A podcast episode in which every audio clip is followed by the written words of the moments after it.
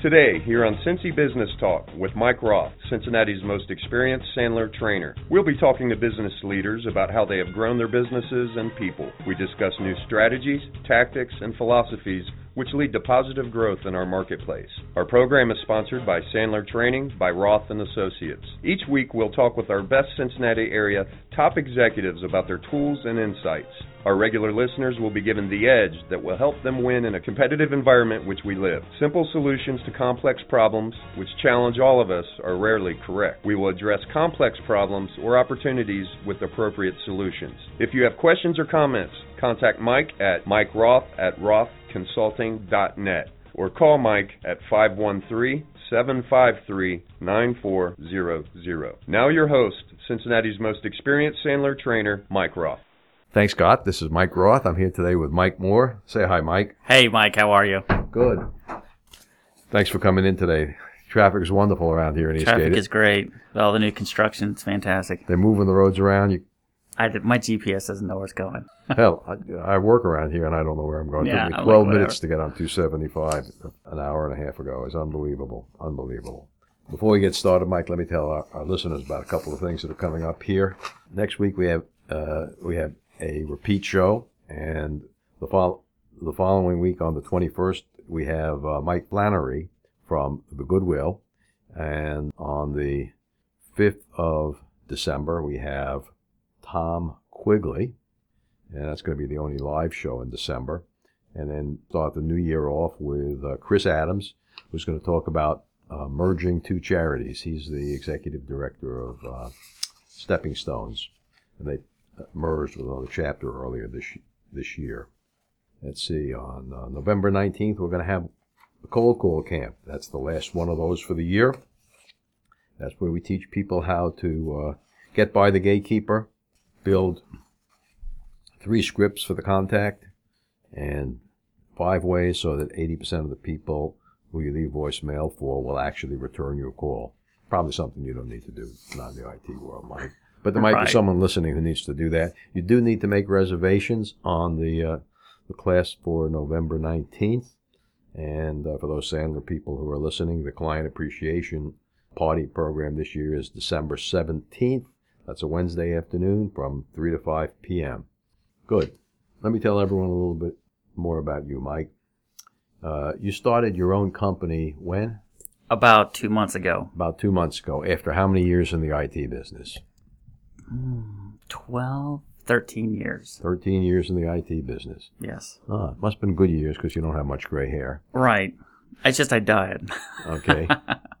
Mike is in the business uh, of working with clients to help them manage their technology needs so they can get back to work in their businesses. Uh, he's been in the technology industry for more than 15 years and has had the, the opportunity to collaborate with single owner businesses all the way up to large corporations and help them streamline their IT initiatives and provide positive ROI. If you're looking for a technology solution, Mike might be one of your uh, go-to guys. Mike has done work with IBM Business Partners, staffing services, automation, automated data collection, uh, network services, and hardware printer maintenance, as well as many other project solutions. Uh, Mike, in his IT role, uh, worked as an outside salesperson, a uh, sales engineer, a hardware software engineer, uh, he's experienced in setting up complete networks and adding items to domains, uh, backup solutions, email collaboration, phone systems, uh, and has worked with many clients on their phone and internet solutions to, to save them money and sometimes increase bandwidth. Uh, Mike, uh, what prompted you to uh, to go out on your own in the IT business? Um, I think it came to the point of that I had always done outside sales and then I've always done a lot of the technical work myself. And for the longest time, I did that and I was happy with it and I was okay with it. And uh, what has kind of prompted me into this is I said, hey, you know what? If I'm out here, I'm finding the business, I'm doing a lot of my own consulting work anyway. You know what? It's time to go out and, you know, be the front man in that business. I got really kind of you know, I wanted something a little bit later on. You know, I wanted something that's going to be long lasting, and I just really wanted to work for myself. Um, I'm pretty entrepreneurial, so I, you know, I don't mind taking the risk. Mm-hmm. I realize you got to do that. And since then, you know, I really, really enjoy it. I mean, I've had a really good time with it so far. Met a lot of really nice people. They were great. Um, it was something that I just really wanted to do. And I just said, you know what? I'm in a position now. I could go ahead and do it. Well, that's good. Yeah. Uh, not everyone's brave enough to start their own business. It was scary. It was extremely, extremely scary to make that jump. I, I, uh, I actually waited about a month, month and a half. You know, kind of was looking around to see what I wanted to do, see if there was another jobs available. Um, and then I just said, you know what? I'm just gonna give it. I'm gonna give it a few months, see how it does. Um, you know, see if I can even make a go of it. And so far, I mean, it's done really, really well. I'm, I'm, I'm very pleasantly surprised. Mm-hmm. Mm-hmm. But it was very, very scary. Sure. Uh, did you write a business plan before you started on your own business? I did not. I actually wrote nothing. I have absolutely nothing written down about a business plan to save my life. Because I, uh, my whole point was, I'm not going to write a business plan because I'm not sure if it's even going to take off. So I just said, you know what? I'm going to see what it does. And uh, I just sort of jumped into it with both feet, blind. okay, okay. We don't talk to many entrepreneurs on the show who started off uh, so recently. Um, now that you, you've got it going, what, for two months? yeah, two, almost three. Almost three months. Uh, do you think it's time to step back and, and kind of write a outline of what a strategic plan should be for the first year? Well, it's going to have to happen in December. That is my goal, is because um, I'm actually gaining quickly. Mm-hmm. Gaining, gaining traction in the marketplace. Yeah, so I'm actually gaining really quickly. So now it's really weird because now I'm having to put together like um, a lot of different contracts that people are asking me for, which I never had to really do before. Mm-hmm. Um, having to set up, you know, some parameters about some things and, you know, making sure that everybody understands, you know, what they're getting for the value for the service and what they're, you know, what's covered, what's not covered, you know, what's, what's, Scope of work. Yep, things like that. You know, was really kind of I really didn't have to do that too much. Mhm. And then I'm when you worked in, for someone else, you worked with their contracts. yeah, and then well, and then too, I always developed them. I developed most of those contracts anyway. But then now that I'm into a position where you know the projects are getting bigger, Mm-hmm.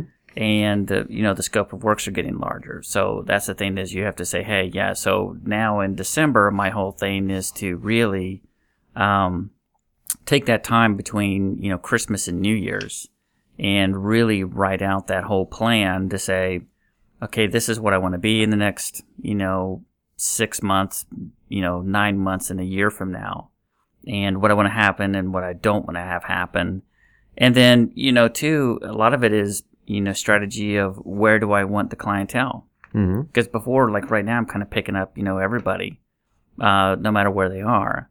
And I'm having to sort of, you know, put some parameters around, you know, how far do I really want to go? So I have to kind of Is that set those distance things. or, or technology? How far It's in distance Mm-hmm. because you know you get a lot of people. Um, you know, like i I've got them all over Cincinnati right now, so I can have them on one side of 275, and then all east, and then go all the way west in one day, and I could have three or four stacked up. Mm-hmm. So it gets to be a little bit, a little bit of a juggling act. Mm-hmm. Uh, round numbers. How many uh, miles a day are you driving? Um, if I'm driving on a normal day, I'm probably 60 to 100 miles a day. Okay, so you're putting some mileage in. Yeah. Uh, maybe you could share with our users how you uh, found your first client. Um, my first client was actually um, some people that I know. They were like kind of my next door neighbors. They had owned a company. They own a company. Um, they had found out that uh, I was, you know, looking uh, about getting into my own my own business. Um, they had a company and a couple guys that they worked with. They weren't totally happy with them. They, you know, they were kind of up, you know, if owns buts, you know, kind of up and down with them. They found that I wanted to do it and uh, I had helped them with some of their stuff in the past, and uh, you know, did some work with them, you know, kind of on the side, you know, not, not a big deal. And they were like, hey, you know what? Why don't we just hire you since we know you so well? Why don't we just go ahead and hire you directly and you can kind of take over from there? And then um, since then, you know, I've got a lot of uh, people that I know in the in the area and in, you know in different industries, and you know, I'm getting a lot of referrals just from those people. I mean, nothing, you know, I, I really have not even advertised as of yet. Mm-hmm. Mm-hmm. Completely. Now, what I have done is, is I, I have found out that it works. Is that if I'm going to a client, then what I try to do is I try to hit 10 companies or 15 companies right around that client. Sure, because you're already. I'm already there anyway. So I'm like, hey, I just walk in, I drop the stuff off. I'm like, hey, you know what? If you're interested, let me know. I try to get their card, and then I just try to follow up. Is really what I've been doing the vast majority of the time to this point. So you're not really doing the uh, standard Sandler walk-in cold call, Um, or you've No. forgotten it. I probably have forgotten it. Okay. To we be got to get honest. back to class. You know, that's a that, that's a great call. Uh, Mike, you started in uh, in Sandler when you were working for somebody else. Do you remember how many years ago? Uh, that had to been when I first started. So probably 12 to 13 years ago, 14 years ago. Mm-hmm. Mm-hmm. That was the best class I took. I probably doubled my income. Honestly, I probably doubled my income after taking your classes. That's good, and you'll double it again. Yeah. We're going to take a uh, short commercial break here, and we're going to listen to uh, Jimmy Fox talk about uh, Tip Club. The Tip Club meeting in November is Thursday, the 20th no- of November. Mike, put it in your calendar. Okay. We'll meet about approximately uh, 20 to 30 people. We, r- we run that meeting from 7.30 in the morning to 9 a.m. Jimmy, take it away.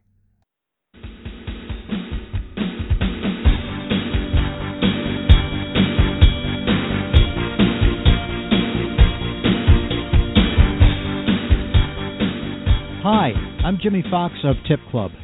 Tip Club is a professional networking organization whose members help each other succeed. We meet once per month and provide a forum where business to business professionals are able to connect with more desirable opportunities and build long term strategic partnerships. I'm inviting Cincinnati Business Talk listeners to come to our free networking event. You'll have the opportunity to meet new people, share leads and referrals, and grow your business through strategic alliances. Membership in our Cincinnati group is open to only one person per specific trade or occupation. Business to business professionals only, please. We do not accept multi level marketing or recruiting driven memberships. This is our only group in Cincinnati. We'll meet on the third Thursday of the month from 7:30 to 9 a.m. at Sandler Training by Roth and Associates, 4357 Ferguson Drive, Cincinnati, Ohio. To reserve a seat, please go to www.tipclub.com and click on the Events tab at the top of the page. Then just scroll down the list until you come to the Cincinnati event. Or you may call 800 798 0270. That's 1 800 798 0270. Thank you, and we look forward to seeing you at our next networking event.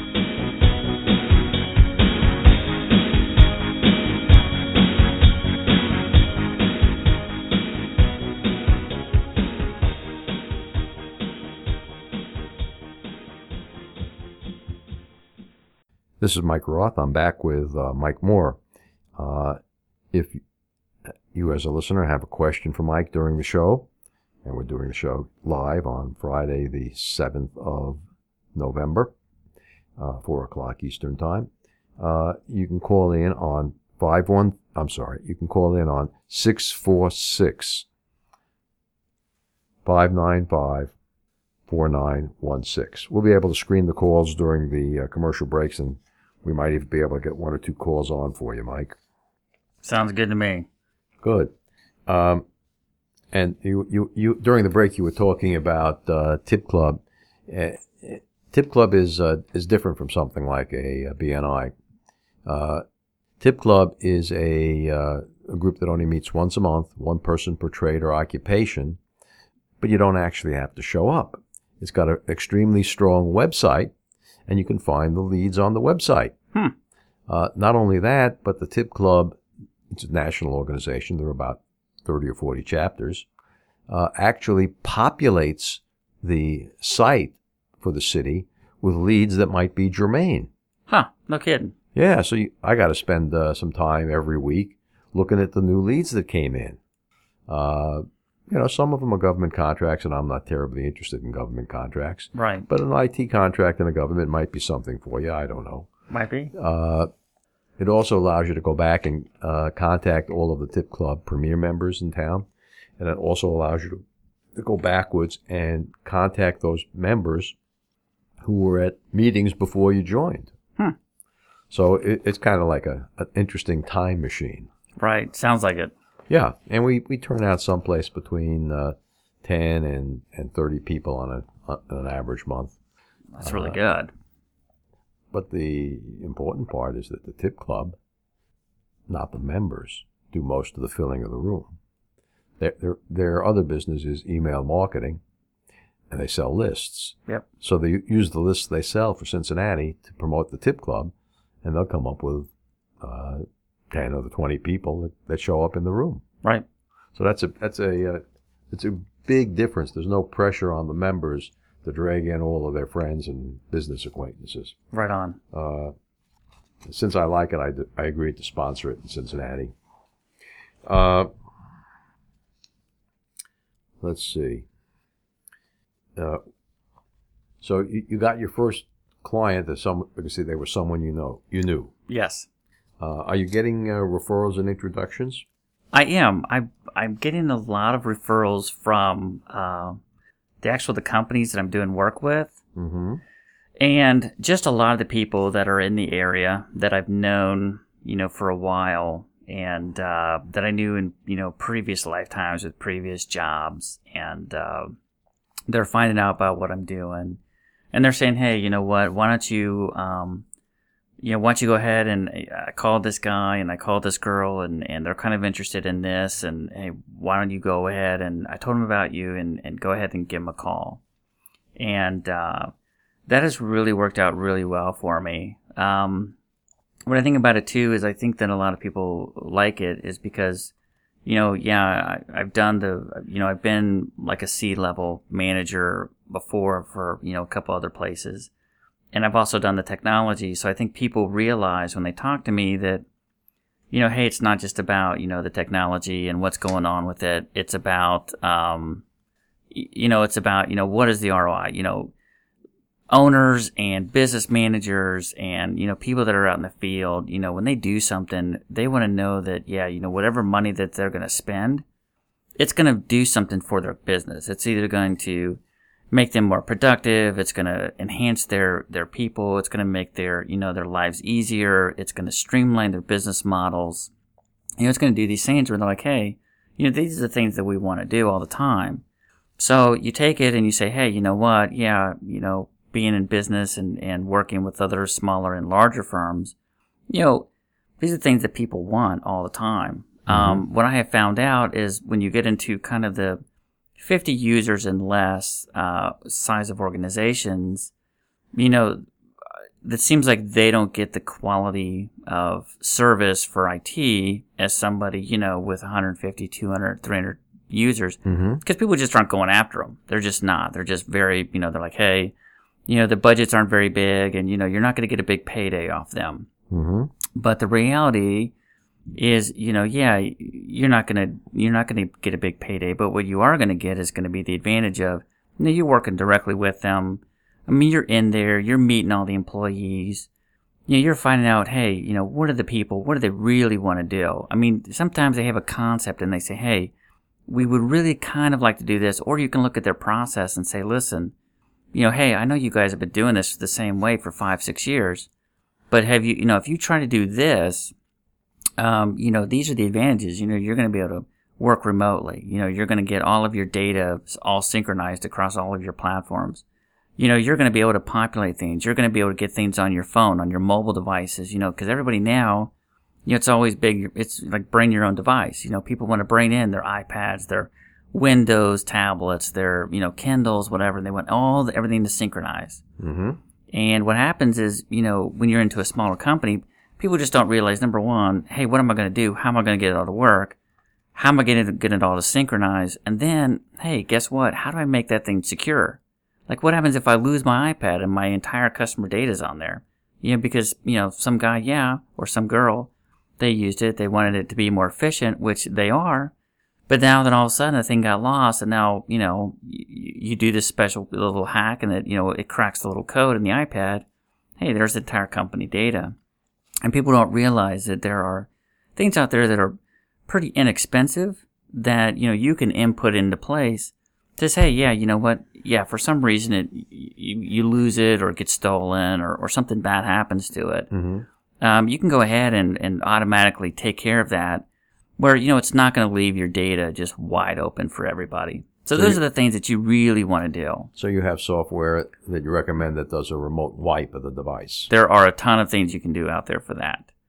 A ton means Um, I bet you probably, well, there's probably about 500 out there that do all the same thing. There's probably about 10 uh, that that do it really well. hmm. interesting. So you do that, and then you get a lot of people out there, and they want to synchronize, you know, all the data across all the devices. So you know, you want you have somebody out in the field, and you know they want to grab the Excel spreadsheet that's already been worked on inside the office, but now it's all up to date. Mm-hmm. Yeah, so they sure. want to save that, make sure it all goes back in, make sure everybody synchronizes it, and then when they open it up, hey, everything's there. So are you talking about just using something like uh, Dropbox or uh, OneDrive from Microsoft? Um, those are definitely some advantages you can do. Um, there's also um, like Windows Azure has a really good program as well, um, where you basically you create like a like a basically it's a folder. Um, what I like to do is I it depends. I mean, if I get a company out there and they use a, a an Excel spreadsheet, but you know ten different people use it all at the same time, you know, then you're going to want to do something a little bit more robust, which is for revision checking. So if I have it open and, you know, you don't want it to always be the last save. So I might want to open it up and say, hey, yeah, I just want to open it up and read only because I don't want to make any changes back to the system when it comes back. Because, you know, with Dropbox or those other programs, it's the last save that wins. Right. So, and you know what those things too is, you know, a lot of those don't give you those revision changes where, hey, I made a mistake on a formula. Oops, now I lost it. Well, I can't go back revisions. So a lot of folks don't know what Microsoft Azure is yet. Why don't you explain that? It is a Microsoft. What they've done is, is they've taken their servers and what they've done is, is they've actually make them application specific. So there's an application maybe that I want to run out there. I don't need like an entire server farm. I don't need all the other stuff. I just need it to run a certain program or a certain set of programs. So I'll go ahead and do that. I put it on my Windows Azure server. You know, I'll load whatever application that I want to do. Then I'm going to share it across, you know, my entire organization. Now from that point, now it's all web enabled. So I don't have to do anything special. I can make it web enabled. I can make sure that I can get to that data from anywhere. You know, I don't have to install remote desktop on a, you know, my servers. I don't have to have a terminal server. I don't use, you know, TeamViewer or something like that, which you have to use with another device. You know, I can make that application. I can take that application. I can web enable it and I can deliver it to almost any device that I want. Uh, my experience is that when you uh, share a Windows machine uh, over the web to a uh, cell phone or an Android tablet, it becomes exceptionally difficult to control the uh, Windows device It does. because and the, win- the buttons get extremely small and my fingers are much bigger. Right, and it's not mobile, so you're gonna you're gonna go there, so it's not gonna kind of transition itself into a mobile device. It's you know, it's not gonna be progressive. It's not gonna say, okay, well, I'm opening up myself in an iPad or a Windows machine, so I'm gonna make the screen a little different so that it fits into what I want to do. And those are all the things that you you know you're gonna get into. Does Azure do that automatically? Nope, it does not. There is definitely some programming that you do have to put into the system um, to say, yeah, you know what, I wanted to render it in this, or I want to render it in that.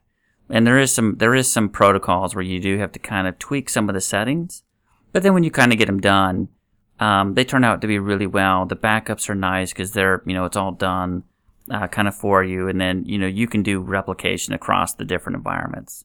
So again, the Windows Azure is definitely something uh, that's getting better. And then, you know, of A lot course, of people, Mike, don't understand replications. okay. Um, we, we, we remember the buzzwords thing. sorry. No buzzwords in San Luis. All right. So, if for some reason your server goes down on the Azure server, hmm uh, Microsoft has a really good way of uh, making it so then it will fail over to another Azure server. So you're not going to lose, you know, you're not going to lose connectivity. It's not going to be like, hey, my server just went down. Oh wow, I'm I'm in deep trouble here. You know, that's it. You know, it, it doesn't do that. It, if one server kind of fails, it just rolls over to another server in their environment. You really don't see what happened on the back end. Um, but it, you know, it lets you know. So eventually you'll have to fix it. But it keeps you up and you're still going and, and you're fine and everything's running kind of hunky dory. Now, is Azure in the cloud or is it on your local premises? Azure is in the cloud. It is strictly cloud. It is a Microsoft cloud environment. So when you when you say you have to do something about it, if one cloud server fails, uh, how, how do you deal with it? Even if it's rolled over to a replicated server in the cloud. Well, it's probably because there's something that's broken on the application. Is usually what ends up happening. Um, so then you need to go in and actually fix the application. Ah, I see. I see. Again, if you wanted to uh, ask Mike a question, the number is uh, five nine five. No, it's, that's not. six four six. 646 area code 595 4916. Mike, let me ask you one more question before we take a break. Sure. What is the unique marketing advantage that you have at your company? Well, and that's a really good question, Mike. I'm glad you asked. Um, a lot of what I do is, again, because I was, you know, I did run divisions. I've, I've worked in, you know, the industry. I've worked with, uh, you know, business owners, C-level executives, you know, uh, vice presidents, presidents, all those people. Um, you know, I understand that, yeah, when you, when you're going to do something and you're going to spend money on, uh, technology, you know, you want to know what it is you're getting back. And you have to be able to explain that to what you're going to do to these business owners and business people because, you know, they're like, hey, we think it should be this. And then when you say, hey, you know what, you can do this, this is a much better way to do it. And these are the advantages. And then you can explain it to them in business terms that they understand. Then for them, they go, oh, you know I really get that. You know what, that makes a lot more sense than just coming in and, you know, just just doing whatever it is that you want to do. Good. Uh, we're going to, uh, again, give the phone number the correct way 646 595 4916. And we're going to listen to a, uh, a couple of Sandler commercials. Hi, this is Mike Roth, founder of Sandler Training by Roth and Associates, the most experienced Sandler sales trainer in Cincinnati. You've heard our commercials about sales and sales management, but you haven't made the call for some reason. Maybe you're having your best year ever. Maybe you think a sales development company won't work in your industry. You're different. I wish I had a nickel for every time I heard that. Maybe you're afraid that if you called, you'd buy something. If you're happy with all your sales and profits and believe you have all the answers or simply don't see yourself investing in yourself or your people, then don't make the call. We have nothing for you. For over 20 years, we've been coaching, mentoring business owners and sales professionals who are serious about their careers. So if you believe that Sandler sales training might make you better, faster, meaner, and stronger, call me at 513 646 6523 or register for our next open house. Roth and Associates, the most experienced sales trainer in Cincinnati. You can check us at www.rothconsulting.net. This message is short and to the point. In business, you don't get paid for what you know, you get paid for what you sell. Yet many salespeople leave their skills to chance. They often think, let me think it over. They write proposals that go nowhere. They lower their price to get the order. They wind up chasing prospects through the voicemail maze. It doesn't have to be that way. The best salespeople were not born great. They learned it. I'm Mike Roth of Roth and Associates. We're famous for our expensive, difficult sales training. We're not for everyone. We build the best sales prospectors and sales negotiators on the planet. Are you in sales? Are you ready to get deadly serious about your career that feeds your family? Are you ready to make a change? Call me, Mike Roth, at 513 646 6523. Sandler's most experienced trainer in Cincinnati. 646 6523. This is Mike Roth and Mike Moore back again. Uh, Mike, per- perhaps you can give uh, our listeners a leadership tip from the perspective of a entrepreneurial company. Hmm.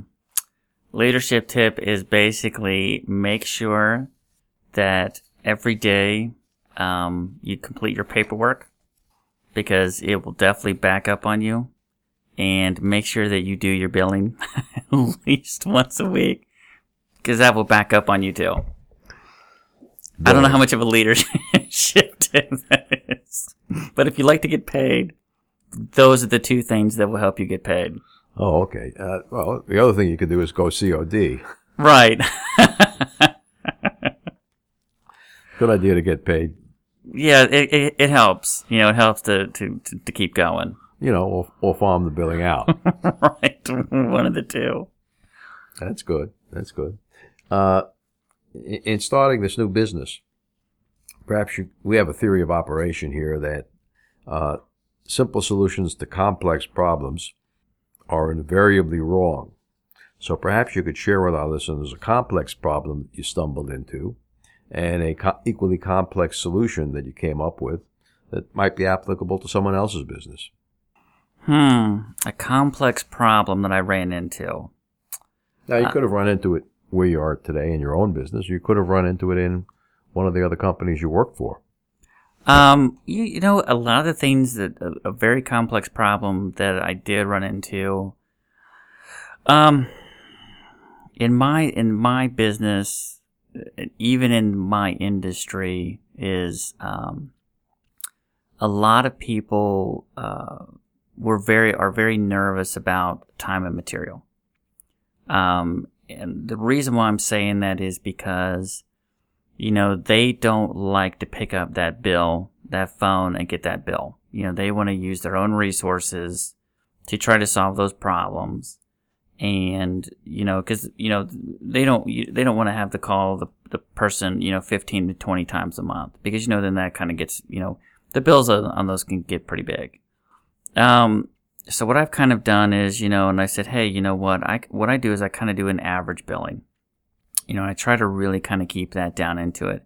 And the reason why is I give them a deep discount for that for that billing. Um, but I tell the people, and I've always told the people, and I firmly believe this is, hey, listen, if you have a person and you're paying them, you know, X number of dollars per hour, plus you're paying them, you know, the unemployment and the taxes and everything else, do you really want them to spend that time trying to solve that problem that you know, they can call somebody like me, and if I, you know, if when I do the average billing, um, it really doesn't cost them any more than what it would any other month. They kind of make the whole thing even, but I can get it done, you know, much, much, much faster. Um, it's done correctly. It's not, you know, it's not kind of penciled together and things like that. And I tell them, I'm like, look, do that, you know, yeah, spend that because that way it's going to be a lot done. It's going to be a lot faster for you it's going to be done correctly. And um, those are one of the things that I found out that I, I just tell people, I'm like, look, you know, you don't need to go out here and spend all the money. But at the same time, you know, you don't want to worry about picking up the phone and saying, hey, every time I pick up that phone, I'm going to get this amount of bill plus this. So you've come up with a, a algorithm for uh, fixed monthly building Right. uh, costs for IT services. Yes. And that has really helped out because again, you know, people don't, you know, they don't mind to pick up that phone then. I, and for them, it's advantageous. Mm-hmm. Mm-hmm. So they say, hey, that's what we want to do. And then more of a simple problem that I've run into is I found out that a lot of people just don't take the time. Uh, and I see this in probably every single business I've ever seen. Um, they just don't take the time maybe once every couple months or once every few months to schedule time with their customers. Because there are some customers that they have not seen for, you know, a few months up to a few years. And yeah, the customer's still paying the bill and they're still ordering the product and they're still doing everything else. But you never know until you get out there and you meet them face to face what else you're missing and what else is being left out on the table. Mm-hmm. So you go out there and, you know, hey, just schedule them a, a, a quarterly meeting and just, hey, these are the things that we're going over.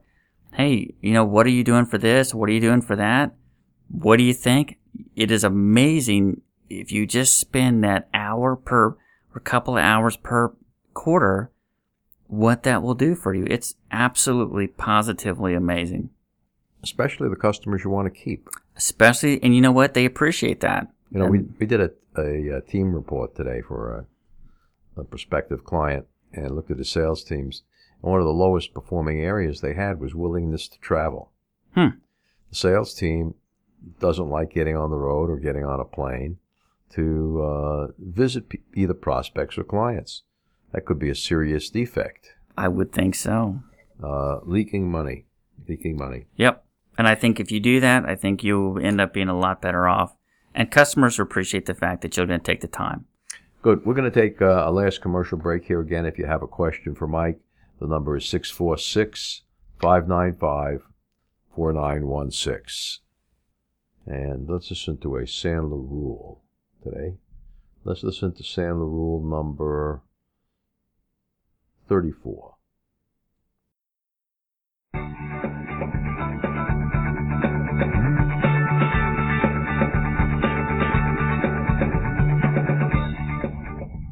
Hello, I'm Jerry Weinberg, Sandler Training, and I'm here today to talk about Sandler Rule number 34, which says work smart and not hard.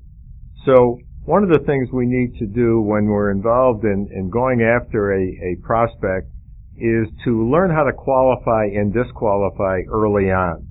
Uh, it's been my experience, you know, having done this for many, many years, as we coach our clients, as, as we train them, that they seem to spend, many of them, an incredible amount of time chasing, following up business they're never going to get. And for goodness sakes, if you're going to follow, you know, finish second, why do you even want to bother being in there? We don't get paid on experience.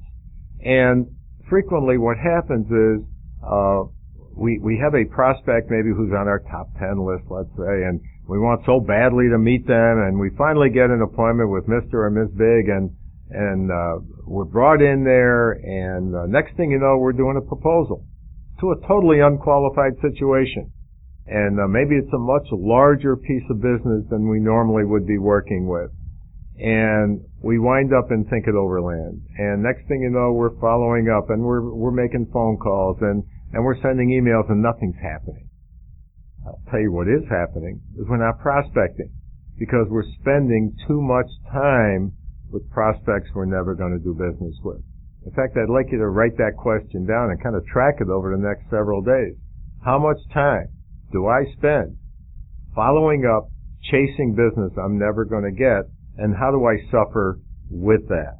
One of the ways that you can work around that is instead of going after a, a large chunk of dollars, Start with a smaller piece. We call it a monkey's paw.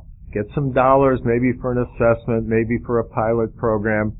You'll also keep your competition out of the picture. You'll at least feel like you're making some progress and then you can make it work better. So again, Jerry Weinberg, Sandler rule number 34, work smart, not hard.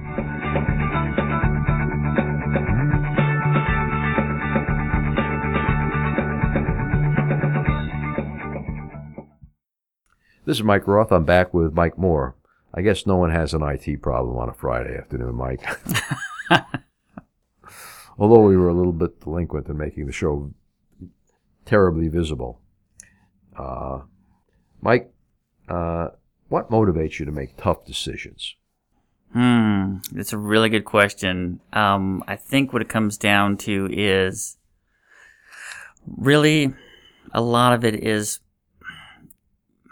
kind of a, a thing of what's going to be the best for the customer and what's going to be the best for the business. And I kind of have to look at it and if it's if it's not going to be best for the customer, then I just have to say to them that's probably not the best thing to do. You know, just it's just not. Um, and then when it comes to the business, it's you know what makes the most sense. I mean, there's things that I would just love to do, um, but they just don't make they just don't make good sense for the business right now. So I just and that's basically comes down to that. Mm-hmm. What kind of things uh, are they that you'd like to do that you don't th- don't think make good sense for the business right now? You know, I've really thought about doing a ton of like web marketing and email marketing. Um, but I'm kind of like I'm, I've gotten really busy, and so I'm trying to really kind of control the growth.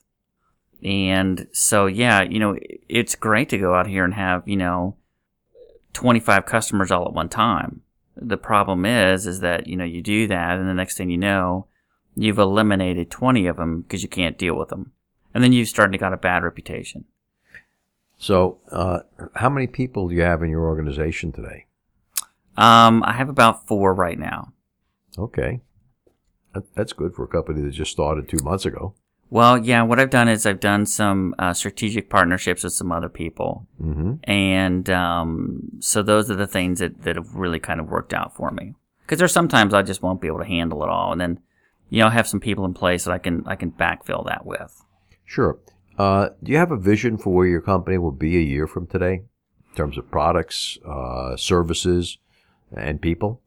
Um, I think the biggest thing that we're going to be getting into in the next year is going to be really heavily cloud and really heavy virtualization.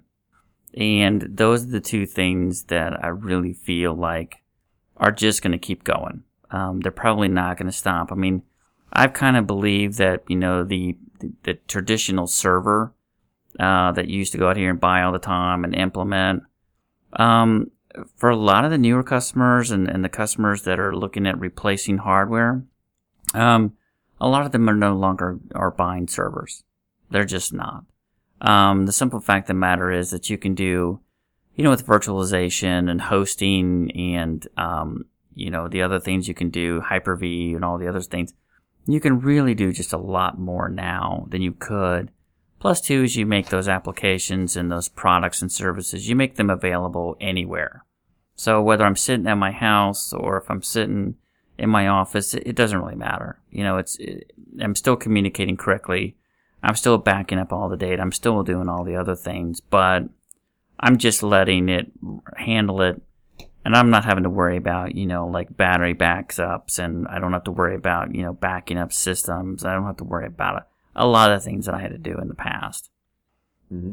So you, you said uh, virtualization uh, and, and Hyper-V. Could you elaborate on both of those for our, our listeners who aren't quite as IT savvy? Yeah, well, basically, what virtualization is doing is let's say that I have 10 servers in my environment, and I, you know, that's a lot of maintenance and a lot of overhead for just for those amount of servers. So what I do is I use a piece of software on there and I shrink it. So what I basically do is, is I trick the server, that physical server, into running multiple copies of different servers on it, and it only thinks it's running the one. So it's doing that. Now the Hyper-V is, you know, the, the Hyper-V is, is Microsoft's version of that virtualization. And it's, it's part of their operating system. It's part of what they do. Um, they're about the, one of the first guys on the block to come up with it. And then uh, a, a, bunch of the other players jumped in. But doesn't uh, virtualization and Hyper-V slow down the, the application processor? It does not. Not if it's done correctly. Um, in fact, you get, you know, you can get just as much speed and throughput uh, using virtualization. It's all based on, you know, hardware. It's all based on how much RAM do you allocate, you know, how many processes you allocate. Um, cause most people, when they run a server, I mean, honestly, they probably only use 20% to 25% of the, the capacity of the server. So Really. So you can get a lot more out of that, you know, so you, you can do a lot more with it. Um, and I'm telling you this, a lot of the cloud technologies, you know, with Office 365 is coming out with the mail. Um, you know, you're not seeing really that many people putting in, you know, their own mail servers. You know, they're doing the, a lot of the hosted mail servers themselves just because the fact is it's convenient. It's cheaper. Uh, it's easier to maintain. There's really almost no overhead in it. Um, it's a much better product than, than previously in the past. Uh, you mentioned the mail, you meant email, right? Correct. Uh, a lot of people are beginning to feel that email is a dead medium in terms of marketing and communications uh, because uh, A, there's too much spam. Yeah. B, there's too much email that's not spam, and it becomes difficult or impossible for people to react to the important stuff or even separate the important stuff from the critical stuff to the stuff that, gee, I really like to take a look at that, but I don't need to look at it. It's not time compa- time uh, dependent. Mm-hmm. Are there any new technologies out there from Microsoft or other vendors to to replace email? You know what? That's a really good question. Um, I think we're so used to email. We're just so ingrained with email. Um, you can do email and, and uh, you can do other forms of media. Um, you can do web media. You can do the other things, but a lot of the email, um, I don't know. I, don't think it's going to go away anytime soon. I think that we're so used to it and we're so ingrained into it. I just don't think there's anything out there that we're everybody's so used to. Everybody has it on their phones. Everybody has it on their laptops or desktops at their house, everywhere. I have not seen anything as of yet to make that a complete replacement. Mm-hmm. Mm-hmm. One of our clients uh, suggested that there are two things out there. One is called Slack, S-L-A-C-K, Mm-hmm. and the other one is A-S-A-N-A. Have you ever heard of those? No, nope, I haven't. I know that um, uh, Microsoft has like Yammer, which is you know the that other thing, but um, Well, I don't know what it, what, what what another thing is. What is Yammer? Um, I think it's just Microsoft's um, collaboration where you can collaborate on an entire company. Mm-hmm. So you can have a bunch of people and they can all collaborate in, in one group conversation. I know that a lot of, pe- I think that there are some companies that are looking into that. Um, yeah, I mean, email inside of a company is a little bit harder because Well- the fact is that there's so many people doing it. But yeah, I'm, get, I'm getting hit with uh, 300 emails that get get by the company's spam filters yep, and firewalls, yep, uh, and you know, well over 100 of those are stuff that I got to put eyeballs on, yep, and it takes time. it does. Uh, the same way that email replaced faxing Yep. to communicate and market, uh, people are wondering what the next up step is. You know, I'm the only thing I can think of is maybe some kind of group chat, um, or some kind of web chat, something out there like that where, you know, everybody can post. Mm-hmm. But I have not seen anything. Maybe I'm just not that forward thinking, but I just have not seen that uh, come up as of yet. Okay. Well, if you uh, stumble into something I might check those two things out and see You what know. those are. You, you got to call into the show on a Friday and uh, let everyone else know. I will definitely do that. Um, in growing companies, uh, there are usually three things that, that CEOs uh, uh, think about uh, outlook, that's your core beliefs, hmm desire, uh, your passion, Mike, and, and commitment to do whatever it takes to make the company succeed. Can you uh, tell our listeners how you feel about each outlook, desire, and commitment?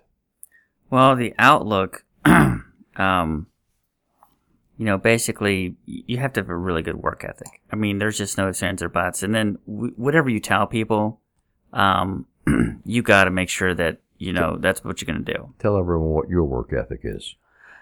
My work ethic is when you are own your own company, your work ethic is a lot higher than anything because you're up late or you're up early. You, you go to bed late. Um, you try to get as much information as you possibly can. Um, it is definitely a lot harder. How many hours a week are you putting in now?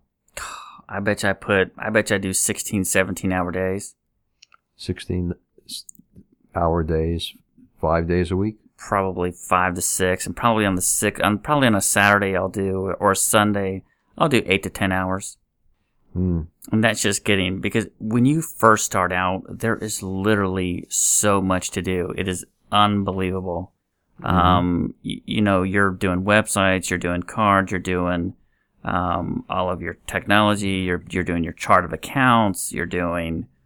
There's just it, it's mind-boggling what you have to keep up with in the beginning. Now, as you go further along, it starts to to to you know to kind of slam her down, and um, things kind of get a little bit more repetitive. But in the beginning, I know it is you, unbelievable. when you started, uh, you talked to me and you were going to talk, call the company uh, Michael Moore Consulting, Right. and you changed the name. I Tell did. everyone how to get a hold of you. So now it's siteteksystems.com. So it's S I T E T E K systems.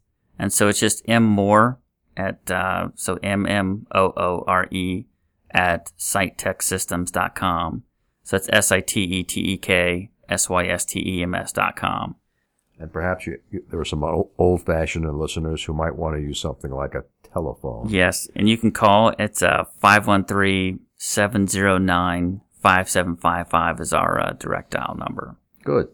Uh, desire. Tell tell the, our listeners about your passion for success.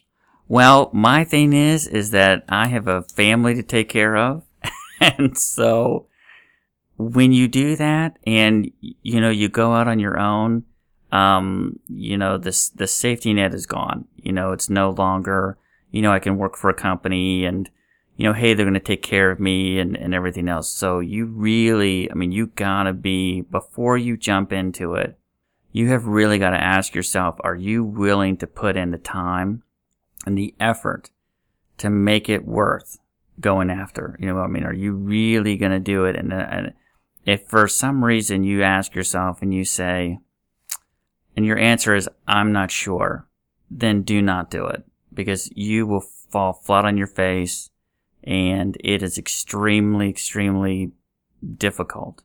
But if you get up and you get going, I mean, you, but you, but the, the nice thing about it is the advantage is when, when you succeed, um, you succeed. I mean, it is all on you. There is no safety net. There's no anything else. I mean, when you make that sale or, or you do that money, that is your deal. And that is, that is so gratifying. It's unbelievable. Mm-hmm. And I know you you uh, you shifted a little bit, talked a little bit about commitment, but could you tell our listeners how you feel about commitment? Well, again, with the commitment deal, you, got to be in there and you got to make it so that what you are going to have to do, whatever it is to, to make it succeed. And that includes doing a lot of things, you know, that you're not used to doing. It makes a lot of, uh, I will tell you this, I am probably maybe one of the worst people when it comes to, to billing. I mean, just, I, I have it there. I, I know what it is. I, for for whatever reason, I'm always doing something else. I'm, I always tell myself, okay, I'll get right back to it. And you know, a few days will go by and I won't do it. And then then I gotta catch myself, and I gotta make the commitment that says, hey, you know what? I'm gonna get up every day. I'm gonna do this. I'm gonna, you know, I probably wake up, you know, two to three hours before I even need to start working. Um, go through, kind of look at my day, see what I got coming up. Um, you know, look through the emails, look through the logs, say, okay, well, these are things we have to do. These are things we don't have to do. Um, cause when you get out there to the customer, you know, you want to be prepared Mm-hmm. and you want them to know, yeah, you, you've thought about it and you've studied it. And when you walk in, that's, that's it. Mm-hmm. Uh, what's the most difficult thing you had to do as as a new entrepreneur? Um, learn how to ask for help. Really? Yes, that was a one thing where uh, I thought, well, you know, if I'm going out here and I'm doing this, I'm doing that in my own entrepreneurial uh, spirit, um, I, you know, I'm like, hey, you know, I'm kind of one of those people that kind of a little bit of a loner when it comes to that kind of stuff. And I really had to sit down and go, okay, you know what? I don't know. I, I found out that I didn't know a lot. I found out that the things that I thought I knew and the things that I thought I understood, um, I didn't. Uh, it, and that was just one of those things. So, you know, you have to really, you have to humble yourself and you have to ask for help and you really have to listen to those people that have been there before Mm-hmm. because, you know, they have been and, and you really got to listen and you really got to take notes and you really got to learn and say, okay, this is what people are going to do. And, um, that's the biggest thing. You know, you just really got to listen to what other people are doing and you have to realize that, you know what, you can't let your ego get in the way. You, know, you cannot. You just have to say, hey, listen, I get it. Um, if you have a better way of doing it, uh, you know what? let's see how that works out. hmm So it's very humbling. I mean, it really is. It's a very humbling experience. Since you're building the company from the ground up, uh, could you tell us what your vision of the company culture would be? Well, right now, I mean, it's I'm probably the hardest on myself more than anybody. I'm extremely hard on myself. So I'm, you know, you know, if I'm not working at the clients, I'm working at home or I'm doing other things um, to just make it better. So it's really kind of difficult. I mean, it's you know, it's very, you know what, you kind of enjoy yourself and you have a couple times of during the week where you kind of relax. Um, I kind of a big runner, so that is like my uh, my downtime. But then when I find out when I'm running, I'll be sitting there and I'll be thinking about somebody else's problems while I'm doing that as well. So it's just it doesn't stop. You know, for right now, it just doesn't stop. But I, I wouldn't I wouldn't want to do anything else. I'd be very with you. Um, as much as as hard as it is right now, and as much as you put into it, I I wouldn't want to do anything else at this point. hmm Uh, right now, you're running what, what I would call a virtual company. I am. Uh, do you have any plans in the uh, foreseeable future to hire any employees? Um, you know, probably six to twelve months from now, I'll probably have to hire a, another engineer. I mean, I, I think that that's just going to come up. Um, basically, what it comes to the point of is I have guys that I work with, and you know, we'll trade off and we'll do some other things, but you know, it's going to come to the point of you can only stretch yourself so far. Sure. And then, and then at that point, yeah, I mean, I- I'll probably hire engineers. Um, probably looking just, you know, I, I don't know what I'm going to need at this point, but, um, those are great. Sure. And at this point in time, are you providing services only or services and hardware? Services and hardware. Oh, so if someone wants a uh, a server, a laptop, uh, you can get those for them. Yes, sir. No problem at all. Good. Again, Mike, if they want to contact you by phone, they would do that by 513-709-5755. And then the email is M-M-O-O-R-E at S-I-T-E-T-E-K systems.com. Or then go to the website. go to the website. Go to the Good. website. Be a little contact thing here. Good. Did you write your own website or did you? I did. That? I did it. I did it in WordPress. okay. Technical guy, tech, technical program. If I were to write a website, it would be in Microsoft Word. Maybe on the outside, uh, uh, publisher. But Sure. Whatever. Whatever makes it. Whatever makes it look good. Good, Mike. I want to thank you for uh, being on the show with us here today. Uh, I'm giving you a copy of uh, "You Can't Teach a Kid I love this. to uh, Ride a Bike." I have seen this one. That is the original Sandler book. Uh, that's the one that uh, I twisted his arm uh, when he was still alive to actually write. This was such a great one. Yeah. If anyone ever uh, asks you uh, for an, says they have an autographed copy, Yes. It's impossible since he died before the hardcover came out. Oh, really? I did not know Yeah. that. And uh, I, I ordered 200 of them at the beginning. I didn't think I'd ever get rid of 200 of them. And I had my picture put on the back, and it has the uh, his granddaughter on the cover. Really? Eventually, I had to buy back one of the uh, 200 that I had sold for about 80 bucks. Oh man. But it's a, it's a great, it's still a great book. Yes. And uh, again, thank you for being on the show. well, thanks, Mike. Appreciate the time. Scott, why don't you take it away? Thanks for listening. This program is the property of Sandler Training by Roth and Associates Inc. The show may be distributed only with written permission and then only in its entirety. If you have any questions or comments, contact Mike at Mike Roth at rothconsulting.net or call Mike at 513 753 9400.